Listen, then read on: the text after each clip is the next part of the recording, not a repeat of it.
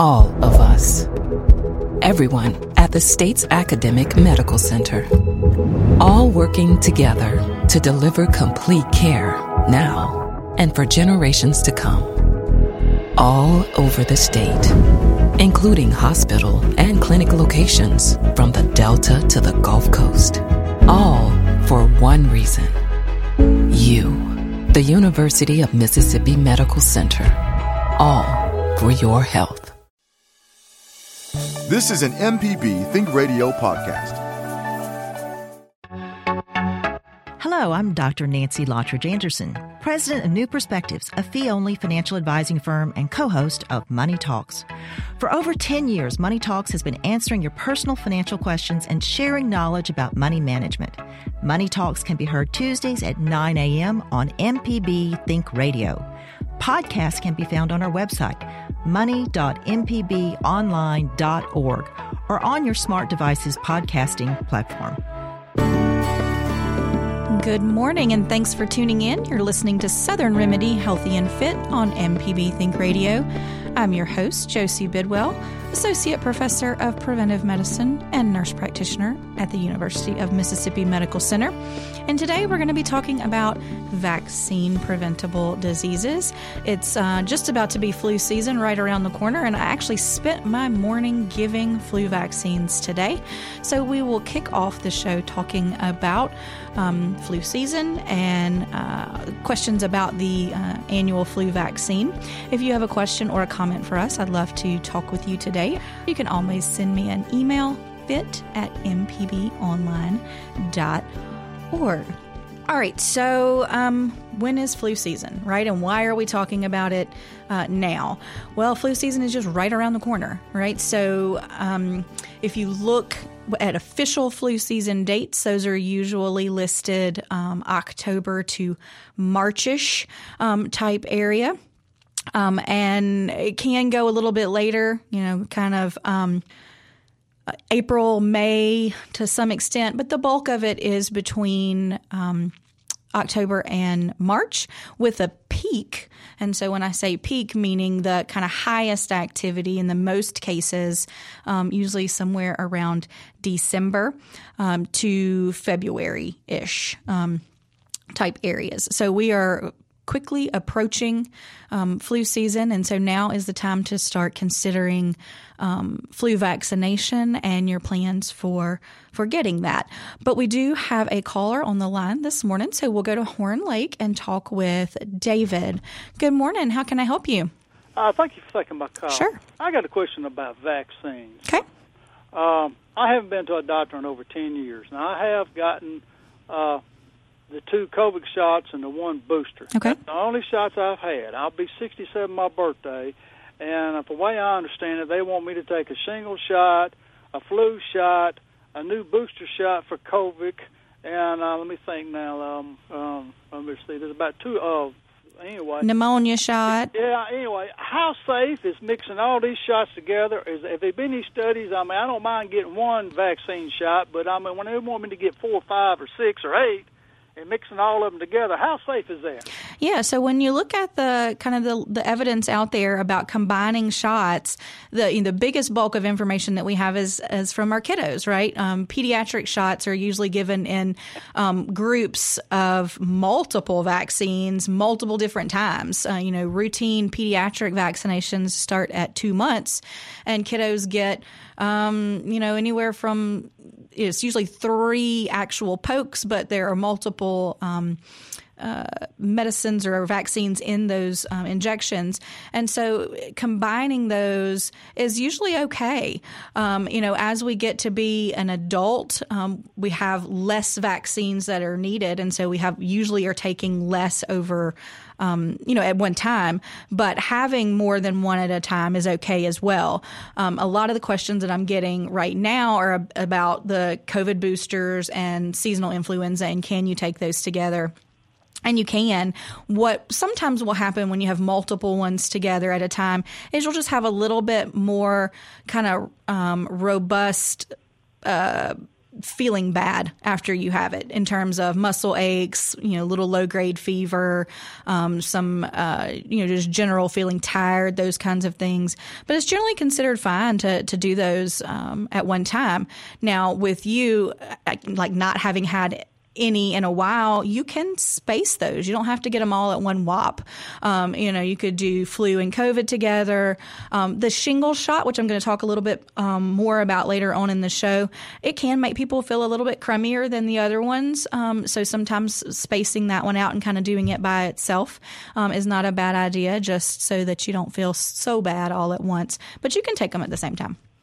Uh, uh one more question. Sure. Uh, uh, let me get my tongue back in my head. so anyway, so I, anyway, get my brain and my mouth working together. Anyway, I hear you. Uh, the heathen's trying to come out in me. Uh, is there any underlying health conditions that maybe would aggravate getting a vaccine, or or or have a you know like they say, don't take uh, I don't know ginkgo biloba or yeah. you know you know with, with this this you know with this medicine. Or if you're on that medicine, don't take this. Yeah, absolutely. So there are. Uh, contraindications to vaccines that could be a allergy to a component in the vaccine. Um, you know, with seasonal influenza, some of the um, vaccines have used egg um, to help generate that uh, that vaccine. So an egg allergy or an allergy to certain antibiotics like aminoglycosides um, would also kind of um, be a contraindication to some brands of the flu vaccine, but not all of them. So that's kind of important to talk about. Um, also, um, live virus vaccines like the chickenpox vaccine. Um, if you're pregnant, you wouldn't want to have that. If you were on chemotherapy, those kinds of things you would want to avoid avoid those live virus vaccines as well. All right. Thank you so much for taking my call. Absolutely. Thank you for giving us a call this morning. All right. So we were talking about um, when flu season is, right? And we're we're uh, we're right up next to it. I can't believe that we're uh, really in the second part of September, like in the second week of September, it's it's crept up on me, um, and we started giving flu vaccines today as in um, in our clinic, and I get a lot of questions about why should I get the flu vaccine um, because it, it never seems to be a good match. Uh, I hear that a lot. And so, what does the term kind of good match mean uh, in terms of the flu vaccine? And so, the flu vaccine is adjusted uh, annually um, based off of um, virus patterns across the world and what, what they think are going to be the the predominant circulating strains because there's lots of different strains of, of the flu out there. Um, and so uh, sometimes may not be a perfect match, like 100% effective, which a lot of vaccines are not 100% effective. And so when you look at uh, the kind of the history of the flu vaccine and kind of how they match, it's usually somewhere between about 40 to 60% effective in terms of preventing symptomatic infection. And so a lot of folks may go, well, that just doesn't seem worth it to me. You know, I don't like needles. I don't want to feel bad. I don't want to go get this. But what we have to remember is that vaccination is not just about preventing symptomatic infection. It's all also about preventing complications from that infection. And when we look at people who are vaccinated against influenza versus those that are not, in general, we tend to have um, better outcomes. People just tend to do better um, if they've been vaccinated. Um, in particular, let's say you wind up being hospitalized um, with influenza. In those people who are hospitalized, there's about a 26% lower risk of having to be in the ICU, right? So when you get admitted to the hospital, they can be a general floor, right? Or you can require ICU admission, right? And of course, the higher the degree of um, of medical intervention you need, the, the sicker you are, right? Um, and then also a 31% lower risk of death, right, in those same hospitalized patients.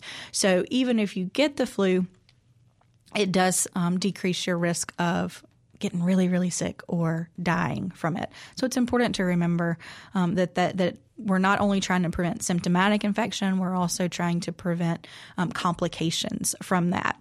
Um, and so the next question I usually get asked is, well, who should get vaccinated? And it's probably easier to talk about who shouldn't get vaccinated because by and large, um, the vast majority of people will benefit from uh, a seasonal influenza vaccine. Um, so those that should not get vaccinated are those under six months of age. So flu vaccination starts at six months. Um, and so if you've got a little one around, someone who's younger than six months of age, one of the ways we protect them against um, influenza is making sure that the people around them and that are caring for them are vaccinated against um, against flu.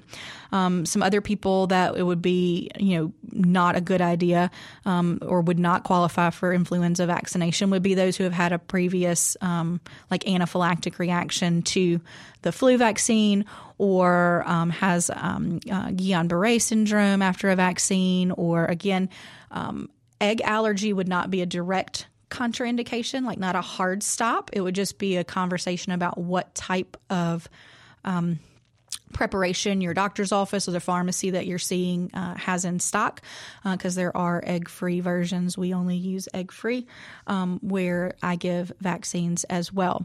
So everybody else uh, should seriously consider getting um, a seasonal influenza vaccine.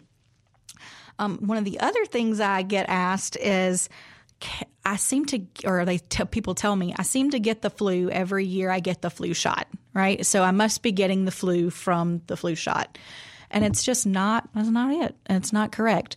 So um, there, in the past, there have been some live virus flu vaccines. Those are by and large not what are utilized anymore. Um, so you can't get um, the you can't get the flu from the flu shot. What what can happen is it takes about two weeks for you to build up kind of full protection from that vaccine, right? Whereas the incubation period of the flu, and that means the time from when you get exposed to the flu until you get sick, is much, much shorter than that, like a day or two. So you could get exposed to the flu on Sunday, right? Get your flu vaccine on Monday not have the protection of that flu vaccine, that full protection in in, um, in effect, and then become symptomatic with the flu on Tuesday or Wednesday and go, oh, it was that dang flu shot but it wasn't. It was that you were already kind of uh, incubating that virus um, before you had the, the vaccine on board. So you cannot uh, get the flu from the flu vaccine. And one thing I want to talk about is some of the um, one of the biggest reasons that I see people not do it, uh, or one of the biggest hesitancies is I don't like needles. And, you know, that is n- not an uncommon statement. And I would hazard to say that there are very few people out there who would say they like needles or like getting um, a shot. Um, but there are a group of folks who are very, very fearful of that, uh, and you know have you know have a true phobia of those needles. And you know, I would recommend you know, working with um, your individual healthcare provider, the vaccination center that you're going to be going to. Um, you can even begin working with a health psychologist to help deal with um, with some of those issues as well. A lot of the people that come in to see me to get vaccinated aren't quite at that level. They're just hesitant and they don't like it. Um, talk to the person vaccinating you, right? We want you to have a good experience. Um, you know, I kind of have a, a, general routine that, that I do um, where I kind of count down. I usually say one, two, three, big stick. Um, but talk to your vaccinator. If that's going to make you more nervous, right? Like if I count down and that makes you more nervous, then just tell them that. Like, I don't want to know you know, or I absolutely do want to know so I don't flinch or jerk or any of those different kinds of things. Um, if you get lightheaded, those types of things, then we want to know about it, right? Or maybe may lay you down, um, monitor you for a little bit more time. But we really do want to um, to give you this good of an experience as you can have while you're getting a vaccine, so that that you want to keep coming back and getting them um, as scheduled. Um, some of the other things that I get asked about are, um, you know, should I take uh, an analgesic with that, and you know that's up to you. Um, I usually uh, don't love them within the first couple of hours because I do like your immune system to kind of kick in and start to uh, start to make things and get get ramped up. Um, but you know, if you're prone to having muscle aches and those types of things, Tylenol or ibuprofen is fine um, to take um, to to help with those kinds of things. You can also use cool compress on the area. And a lot of people are like, what's a cool compress? Which is a fancy word for like a cold washcloth. So just get a cold washcloth, get it. Um, you know, I don't like putting ice on things like that because you can actually get an, an ice kind of burn on your skin when you put ice directly on the skin. But if you just wet a cool washcloth, um, fold that up and apply it to the area, and as it warms up from your body heat, just put it back under the water, get it, you know, get it cool and wet again and, and, replace that back on the area. And that works great for any kind of redness that you may have in the area, any kind of localized swelling, which are all common side effects from from having an injection into a uh, into a muscle. So those are things that you can try if you're having some um, discomfort there. Um, the next question I get asked is when should I get the flu vaccine, right? I actually got this question um, uh, texted to me this morning from a friend. They said, Somebody told me it was too early to get the flu shot. What do you think? Um, well, I said flu season starts October right? And it takes about two weeks for the vaccine to re- to kind of get to its full effectiveness. So um, I like to have mine on board and fully working by the beginning of October. So I would say now is a, a great time to go ahead. Um, if you are one that wants to wait a little bit so that um, it's kind of on board and working at its peak effectiveness around the actual peak of flu season, I still generally recommend that you have it on board and fully working by the end of October. So that would be getting vaccinated um, uh, mid October for full effectiveness. That's Full effectiveness by the end of October. Now, that is not to say that if it is November and you have not been vaccinated, that you should just say to heck with it and I'm not going to do it. Um, you absolutely should. Um, you know, peak is uh, into February. Season lasts, you know, March, April. We still saw some hanging around um, in May this last year. So it's not too late um, to do that um, in the latter part of the fall and the winter. Uh, we wouldn't want you really to vaccinate uh, like in July or August, um, either from the previous season that that wouldn't be effective, or vaccinating too soon, like July and August for the upcoming um, season. So now is a, a, good time to go ahead and get um, get started with that and contacting your healthcare provider. So you can do that at your regular uh, doctor's office, um, or lots of the community pharmacies have um, have the flu vaccine available, and then also. Um, your workplace may be offering the, the flu vaccine for you uh, there. So, those are all great places to check. Um, if you are 65 or older, there is a special formulation of the flu vaccine. Um, in folks that age, um, sometimes we have less of a um, response to vaccination. Like we don't make quite as much um, protective antibodies. And so um, these 65 and older formulations sometimes will have a, a bigger uh, dose or will have an adjuvant added to it, meaning it helps to kind of stimulate the immune response a little bit more. Um, so if you're 65 and older, you might ask your healthcare provider about that. Now, if a 65 and older formulation is not available for you in your area, that does not mean that you should forego um, flu vaccination. You can receive the standard formulation, and that will be just fine. Um, but it is out there um, and available, so worth checking into if you fall into that age group. All right, that's kind of going to wrap up our conversation about um, the the flu vaccine. But if you have additional questions about that, I'm happy to take um, questions. Um, the next uh, vaccine that we're going to talk about is the one that's probably in the headlines the most right now, which is the updated COVID booster or the Omicron booster, as it is kind of um, uh, being referred to. And so, what is it? Right. Well, it is a bivalent vaccine, and what what does that mean? Well, valent usually re, um, refers to like the, the, the number of strains that are in it. Um, so, like our flu vaccines uh, this year, quadrivalent, meaning four um, four strains, two A and two B. Um, so the Omicron booster actually has original vaccine strain, so the original primary series, and then the the Omicron BA4 and BA5. And so you may be going, now Josie, that's three things. Why isn't it called trivalent? Well, remember that the um, the uh, COVID boosters are to the spike protein, and so the spike um, in BA4 and BA5 um, are essentially the same. And so um, this updated booster is again got original strain protection and then uh, Omicron BA4 and BA5 um, in it. So, um, who's eligible? Who should get an updated uh, COVID booster? Well, it is approved for under the emergency use authorization for those 12 and older, right? So not our, our younger ones, but 12 and older that has completed a primary series. Okay. And what I mean by primary series is they have gotten um, you know, two doses of Pfizer, or two doses of Moderna as their their primary um, vaccine series, um, and are then eligible for a booster. Um, so it can't just be um, that you've never been vaccinated before and you want this kind of Omicron um, updated booster. You have to go through primary vaccine series first. Okay. Um, and then the previous booster that we were using, which was essentially this the same um, um, vaccine as the primary series, um, that is no longer available for those 12 and older, um, and it will be this updated Omicron booster. And so, when can you get it? Uh, well, it's two months after your previous um, vaccine. So, if you received the original booster and it's been um, at least two months, you can get the updated um, Omicron uh, specific bivalent um, uh, booster shot.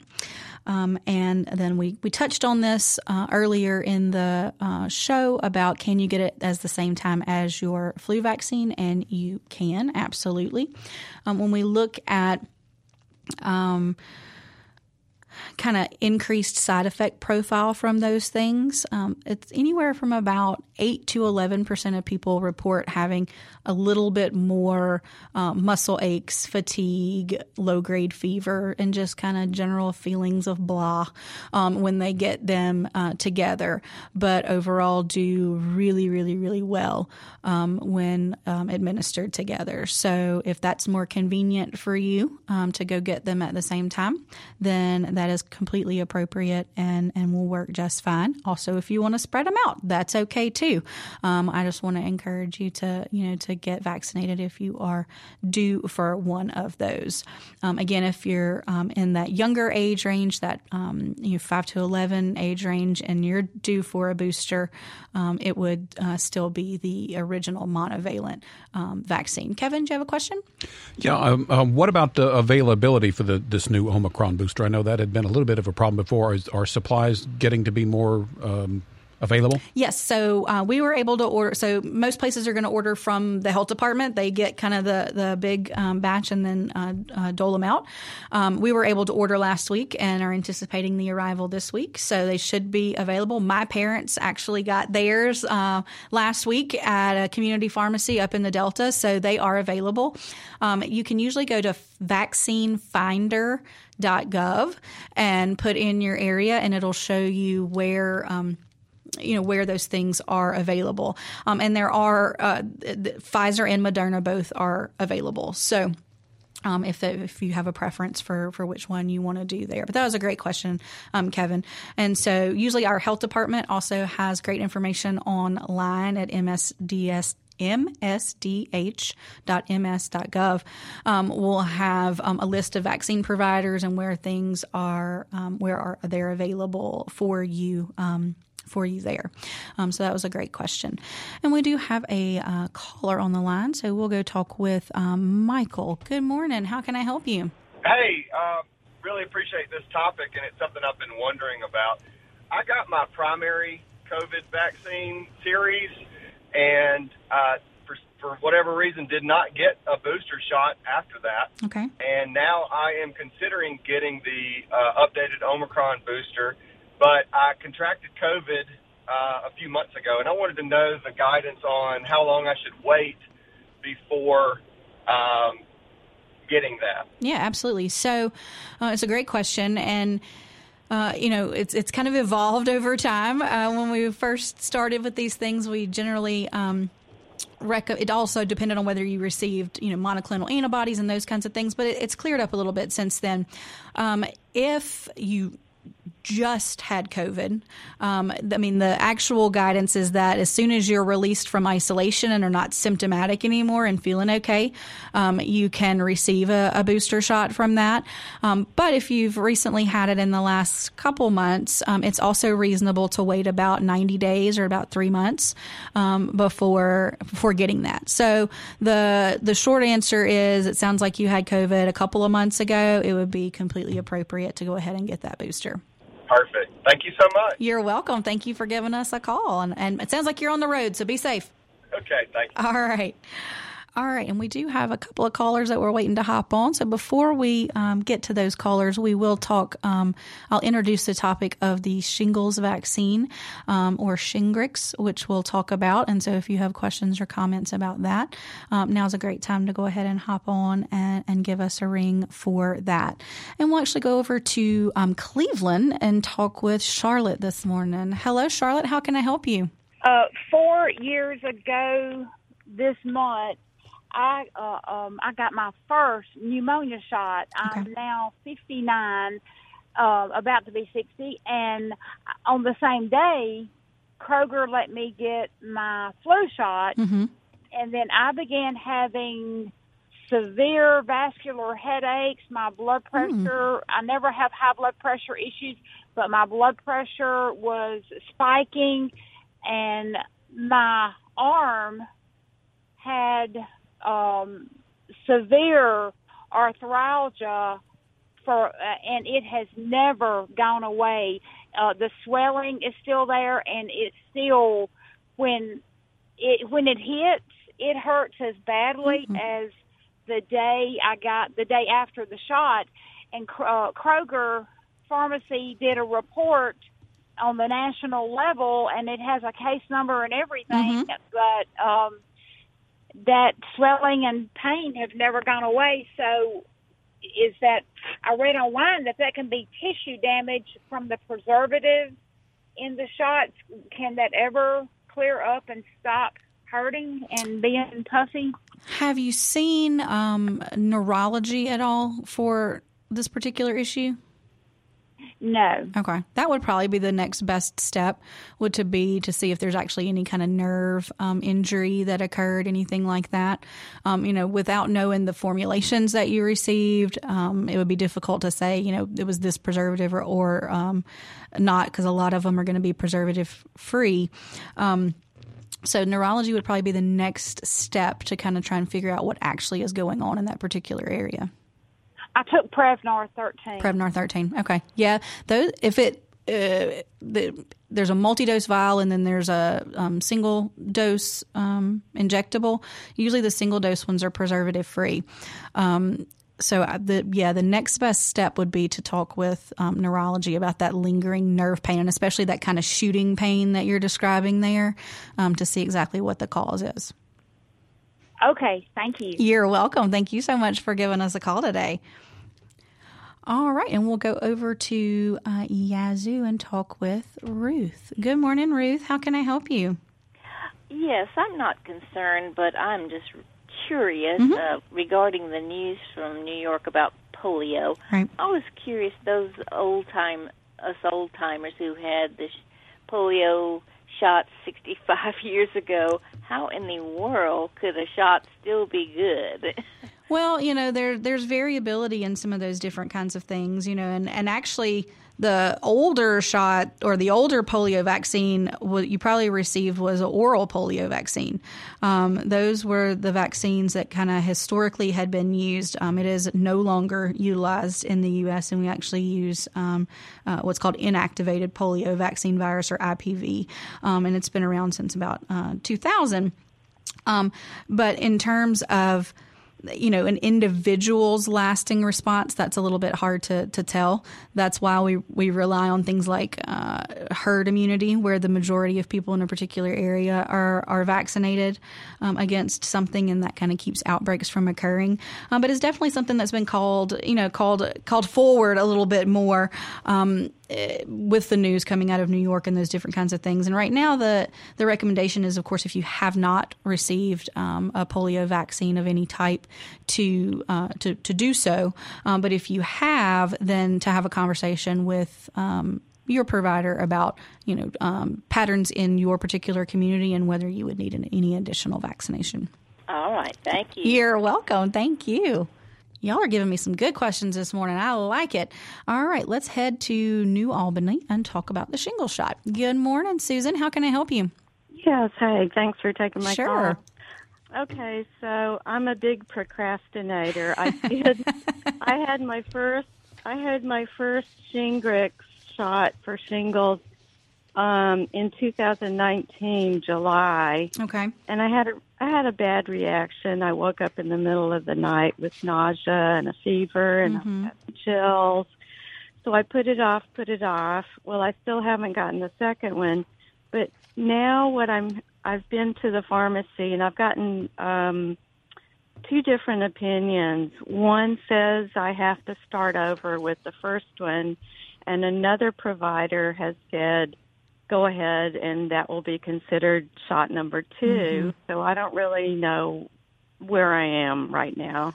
Yeah, and you know that there's kind of competing opinion um, about how best to proceed with that. Um, I want to go back to um, eh, the kind of reaction that you had. Tell me what happened after you had it.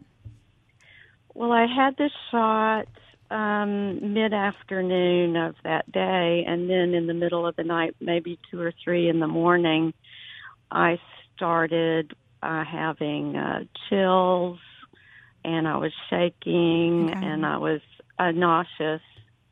Um, and then I called the pharmacy the next day and explained to them what had happened. And they said, "Oh well, you should have read the fine print. There are side effects to, generally to a certain percentage of of uh, patients." So um, I was trying to decide when I wanted to get sick next to have my second shot.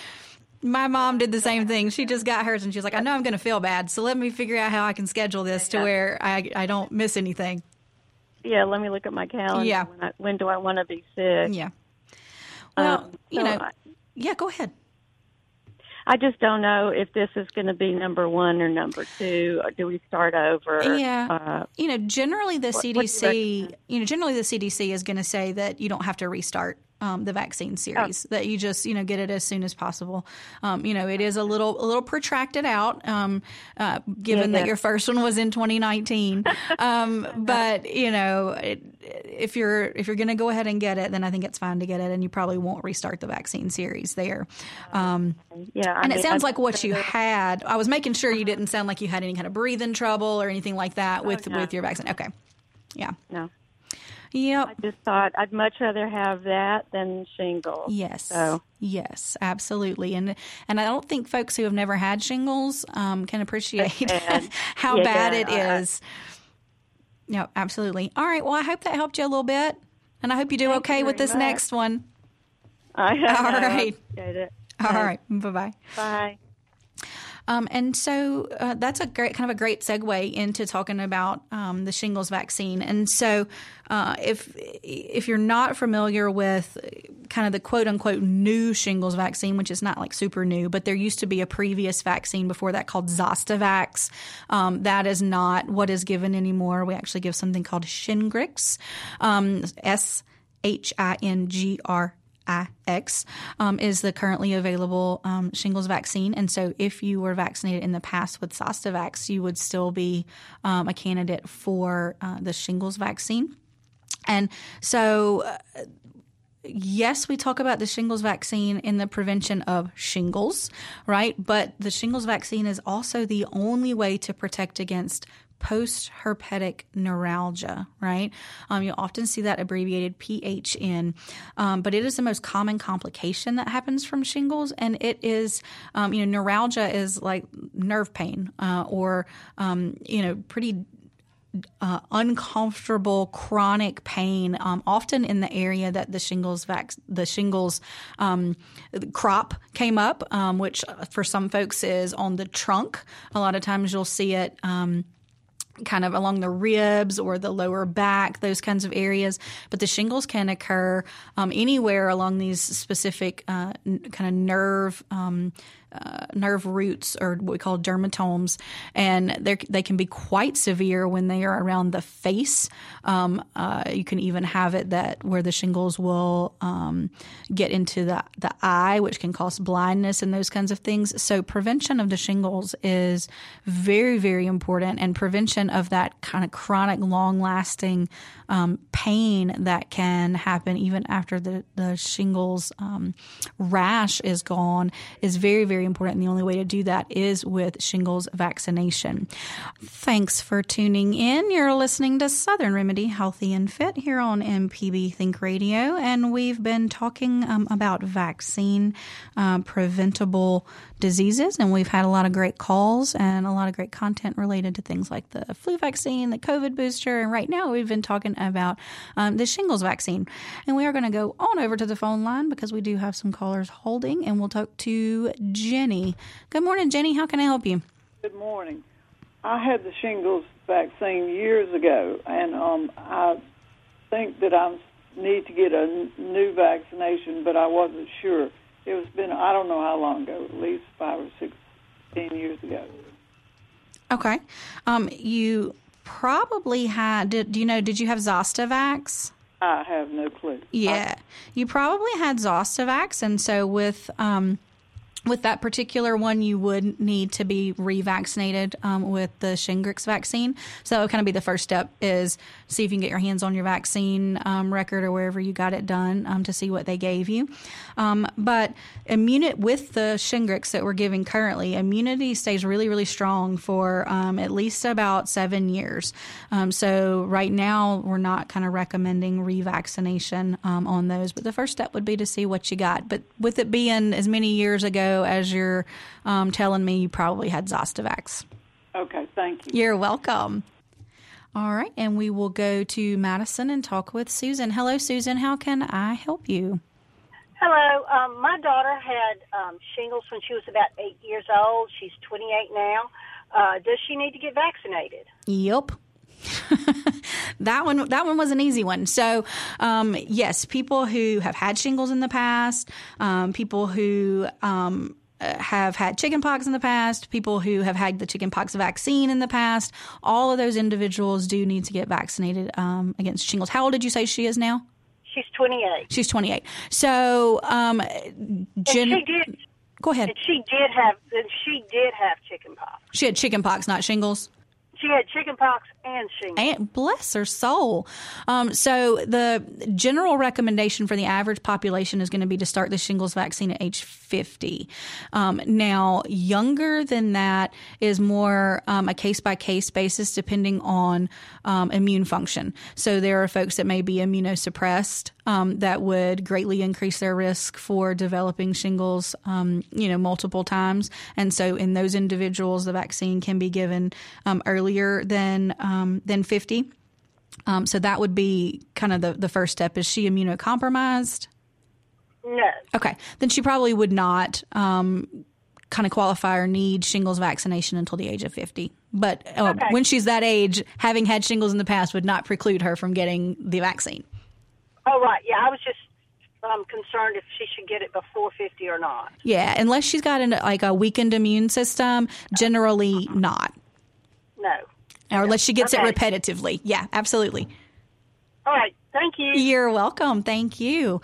All right, guys, in the last couple of minutes of the show, um, I want to touch on um, the Tdap vaccine or the, the tetanus vaccine, is kind of how it's generally termed, but it um, may or may not just have um, kind of tetanus in it. So um, it is re- when we say the tetanus shot, oftentimes we're referring to either DTaP or Tdap, um, and you may be thinking those are the same letters, just in different orders, and you are correct. They are. And what that has to do is with the kind of proportion of the different things in it. So D stands for diphtheria, T stands for um, tetanus, and the P stands for pertussis. And so um, the the formulations that we use and, and the the component percentages um, are different based on age. So our little ones that start in infancy that we start giving are DTaP um, vaccines, and then um, when we start to give kind of the booster in adolescence, that's usually Tdap, um, and then um, in full on adulthood, uh, unless you're pregnant, we may just give you just tetanus, just TD booster. So, um, who needs it? Well, uh, everybody needs to stay up to date on their um, tetanus vaccination procedures, right? Um, and so it's usually every 10 years is when um, a tetanus vaccine should be boosted. It's probably one of the um, areas I see of the kind of least I don't want to say the word compliance, but just least kind of staying current on those kinds of things. Um, we usually think about getting a tetanus shot after an injury, like you step on something, you cut yourself, uh, you have a dog bite, or something like that. When you go to, um, you know, urgent care or wherever you go to get that um, taken care of, they usually give you a booster shot of your um, tetanus. All right. But you can kind of stay on top of things kind of prophylactically and have that boosted every um, 10 years. If you're an adult and you have never received a dose of Tdap, then that is going to be the one that we would recommend you receiving first. And then every 10 years after that, we can just boost you with regular tetanus. Um, the exception to that is if you are pregnant, right? So, um, Tdap, that P stands for pertussis, right, which is whooping cough, which um, when I was going through school, I was like, we will never see whooping cough. Well, yeah, we do. So, um, you know, whooping cough is that um, respiratory pathogen where you will see um, kind of babies cough, cough, cough, cough, cough, and then when they suck in air, it makes a whooping sound, which is why it got its name for whooping cough. But it can be quite severe um, and can keep babies from um, you know eating and drinking well. Getting they have to get dehydrated, have to go in the hospital, all these different kinds of things. And vaccination for that starts at two months of age. Uh, so they're kind of unprotected for those couple of. Um, couple of first months of life. And so the way we protect them is their caregivers, make sure they're up to date on um, their um, Tdap uh, shots, and then mamas uh, in the third trimester will use or should be offered um, a Tdap vaccination with each pregnancy. That way, you get kind of passive immunity, kind of passive transfer of those antibodies from mama to baby while baby is still growing. Um, so if you feel like you have no clue what your tetanus uh, vaccination status is, just ask your healthcare provider. Hey, do you know? You know, is there any record in here of my last um, tetanus shot? And if so, did I receive just the tetanus or did I have Tdap? Because if you're going to be caring for little babies um, or a care provider of little babies, it's um, not a bad idea to get that Tdap as the booster um, booster there. All right, guys, that uh, was a, a quick hour that went by really, really fast with lots of good information about vaccines. Um, if you didn't get your question into us today, please don't hesitate to send me an email. It's fit at mpbonline.org. Um, you can also find lots of great information about um, vaccinations on the CDC website, um, as well as the full immunization um, schedule and recommendations for when these things should occur, should you have questions there. And then always talk with your regular healthcare provider about your individual risk for certain um, illnesses and diseases and your need for vaccination. Um, and a caveat if you're going to be traveling, right? If you're going to be traveling to, you know, especially internationally, consider um, speaking to a travel expert about vaccinations there.